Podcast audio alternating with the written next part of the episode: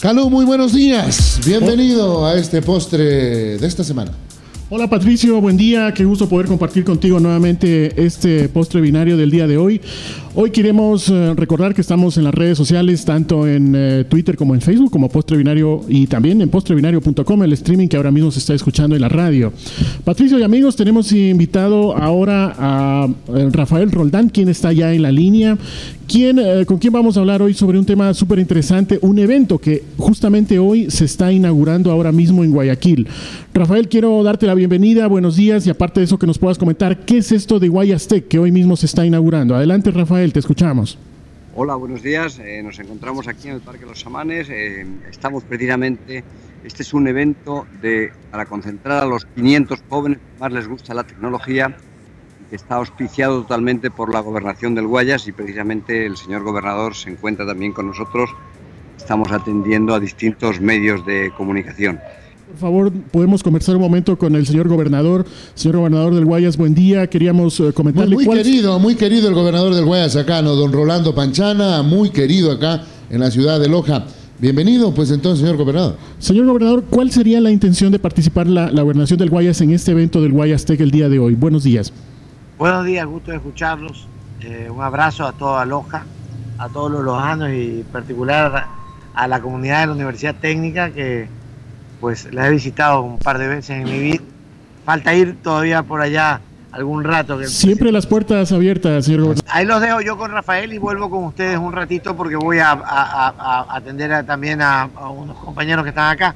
Pero la idea del GuayasTech es que participen los amantes de la tecnología, la gente... con ideas nuevas, emprendedores, y que sobre todo respondan a los retos que les hemos planteado. Son 5 retos que tienen que ver con calidad de servicio público, con combate a la delincuencia, utilizando las redes sociales, y esperemos tener buenos proyectos de la mano de las mentes frescas y de aquellos jóvenes que están interesados en el desarrollo del Ecuador. Les mando un gran abrazo y ojalá pueda estar pronto por Loja. Muchas gracias, señor gobernador. Rafael, regresando contigo, tenemos entendido de que el evento del GuayasTech es hoy y mañana. ¿Dónde se va a realizar y cómo podemos asistir? Así es, vamos a comenzar a las 10 de la mañana.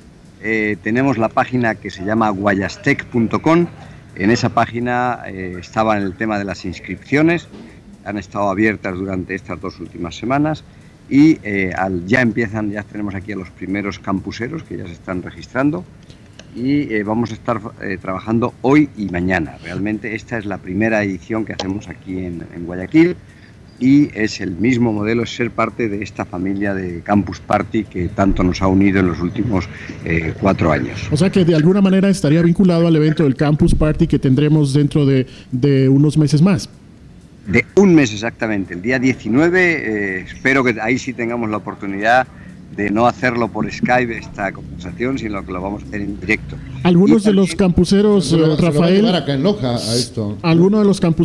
hemos tenido la oportunidad de estar algunas veces y esperemos que nuevamente podamos vernos allá. Rafael, tengo entendido que también estos retos que se van a presentar serán evaluados. ¿Qué va a pasar luego de esta evaluación? Bueno, como siempre aspiramos en todos los retos de que hemos ido poniendo, y que yo siempre pongo que el primer reto, cuando me dicen de un caso de éxito, pongo los alumnos de la Universidad Técnica Particular de Loja que participaron en que ganaron aquel reto que teníamos de poner el 9 en los teléfonos. No sé sí. El famoso aquel 30 de septiembre que había que poner un 9 en los teléfonos, y que justo el equipo de la universidad, de la UTPL, fue el ganador. Eso es un poco lo que se trata. En este caso, aquí en Guayaquil se han previsto retos sobre tema de seguridad que tengan relación con el 911. Se han previsto retos en el tema de servicios, de cómo nos están tratando en los organismos públicos, y se han previsto también una serie de retos sobre el tema de turismo, o sea, cómo ayudar a todo el turismo de esta zona. No solo de Guayaquil, sino de toda la zona, de todas las áreas de influencia, en tanto en sus universidades como en sus comunidades tecnológicas. Rafael, quisiera aprovechar para hablar un poquito también sobre el próximo Campus Party, la 4ª edición que se va a desarrollar aquí en Ecuador, concretamente en Quito. ¿También va a haber alguna apertura de retos para que estudiantes o jóvenes en general en el área de tecnología puedan aplicar a este tipo de retos? Totalmente de acuerdo. Es más, ya te invito a que entren en la página web, ahí sí, en la página de campusparty.com.ec. donde ya se han publicado algunos de los retos. Acuérdate que ya tenemos temas de varias instituciones, el tema de Movistar también está ya lanzado, el tema del municipio de Quito también está lanzado. Así que no olvidar que el 17 es cuando estaremos inaugurando el Campus Party Quito. Y están invitados todos, bueno, vosotros por supuesto, y todo el equipo siempre de la Universidad Técnica Particular de Loja, que también hasta ahora los habéis organizado, es en vuestros propios transportes con profesores. Así que ya sabes que esto es repetir esta cuarta edición y que sean súper bienvenidos. Perfecto. Aquí, mira, el tema de la tecnología, ya hablando un poco en palabras, llamémosle no muy técnicas, se vuelve como el pan de todos los días para los seres humanos. Este tipo de escenarios que ustedes proponen es justamente para irnos involucrando y me imagino también como irnos de alguna manera compartiendo nuestra vida con el tema tecnológico que día a día está presente en nuestra casa y que pueden que inclusive en una línea invisible romper eso que le llaman armonía de convivencia personal con uno mismo y con los demás. Así es, ¿no? En eso estamos totalmente de acuerdo. Yo siempre digo que hemos tenido la suerte de estar en esta especie de observatorio de las nuevas tecnologías de la información y la comunicación, y lo que estamos siempre prestos cada año es a actualizarnos y cada año pues a ver todo cómo ha ido evolucionando la tecnología en este último año.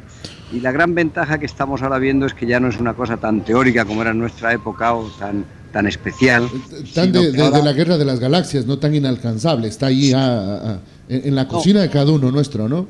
Ahora es en el día a día, o sea, ahora por ejemplo estamos viendo aquí llegar al parque y tener una capacidad de 3 gigabytes aquí, en pleno Parque de los Samanes, pues que es fantástico, es ver. De hecho, esta es la primera vez que estamos trabajando tanto con conexión directa como con conexión wifi, y eso realmente pues nos da esas activaciones, esa tranquilidad de que a través de nuestro teléfono celular o a través de cada uno de las conexiones que vamos teniendo, cada uno de los equipos, pues nos hace lo que hoy día llamamos eso, el Internet de las cosas o las ciudades digitales. Estamos en la era del conocimiento, ¿no? Y creo que sí. El conocimiento inclusive se ha jugado papeles de poder importantísimos. Quien tiene el conocimiento tiene el poder, ha sido siempre el mito. Y ampliar el conocimiento al mundo es justamente una de las metas de la tecnología. ¿Latinoamérica está preparada para recibir todo ese bombardeo de nuevo conocimiento que existe a través de la tecnología? Yo siempre he dicho que definitivamente sí. Acuérdate desde aquella primera feria en el año 82 que inaugurábamos, que decíamos que uno de los objetivos era democratizar la información, llevar la informática al gran público. Yo creo que eso se ha conseguido y tenemos ejemplos tan claros como la telefonía celular, que parecía ciencia ficción hace 40 años, y hemos visto que hoy día, concretamente ya en Ecuador, sin hablar de América Latina en general, pues hay más teléfonos celulares que habitantes. Entonces yo creo que esto es el mejor ejemplo de cómo la tecnología ha llegado al gran público. Esto ha ayudado a la construcción del ser humano en Latinoamérica. Exacto, y el siguiente reto es precisamente eso, que el Internet, pues lo mismo, primero tenga un mayor acceso a todas las personas y luego, pues efectivamente, que ese porcentaje del 20, 30, 50% de usuarios de Internet, pues siga creciendo día a día. Y en eso va a ayudar mucho, pues las iniciativas como esta, o sea, la propia Gobernación del Guayas es la que está tratando, es decir, que hagamos un GuayasTech aquí en pleno parque, y que tengamos la posibilidad de esas conexiones a Internet que está proveyendo en este caso la misma CNT, pues es fantástico. Yo creo que la satisfacción que vamos a tener en estos 2 días que vamos a convivir con los jóvenes aquí en GuayasTech. Rafael, quiero reservarnos el tema del Campus Party para un próximo podcast de Postre Binario. Recordar que estamos siendo retransmitidos por Radio Cocodrilo a nivel nacional y también en las redes sociales, tanto en Twitter como en Facebook como Postre Binario. Entonces te quería comentar, Rafael, a ver si el 12 de septiembre, o sea, una semana, un viernes antes del campus, que es el 17, podamos hablar específicamente de este tema con un poco más de tiempo. Quiero agradecerte, Rafael, por tu intervención, desearte lo mejor en el día de hoy y mañana en este GuayasTech que se está desarrollando en Guayaquil y que estaremos conectados en la vida virtual. ¿Dónde te encontramos, Rafael, en tu vida digital? ¿Cuáles son tus cuentas en Twitter o en Facebook o algún sitio web que nos recomiendes, por favor? Sí, bueno, digamos, el que tenemos aquí era el GuayasTech. Ahora que estamos centrados en esto, tenemos tanto en Facebook como en Twitter. Y recordar que también que a través de la página web, podemos darle seguimiento por streaming a todas las conferencias. A las 10 de la mañana comienza la inauguración y luego tenemos una serie de conferencias que están ya en nuestra página web y que estáis totalmente invitados. Y en el tema mío pues es Rafael F. Roldán, no, sin punto, Rafael F. Roldán. Tienes el Twitter y tienes, en fin, tú tienes de alguna manera todas las conexiones donde podemos estar en contacto. De acuerdo, subiremos todos estos datos una vez que el podcast esté subido en la web para hacer la difusión respectiva. Muchísimas gracias a Rafael, reiterar el agradecimiento y la felicitación para que tanto hoy como mañana vaya todo lo mejor en Guayaquil, y de esa manera, amigos, las personas que nos están escuchando, cerramos este segmento de tecnología, este postre binario el día de hoy. Buen día.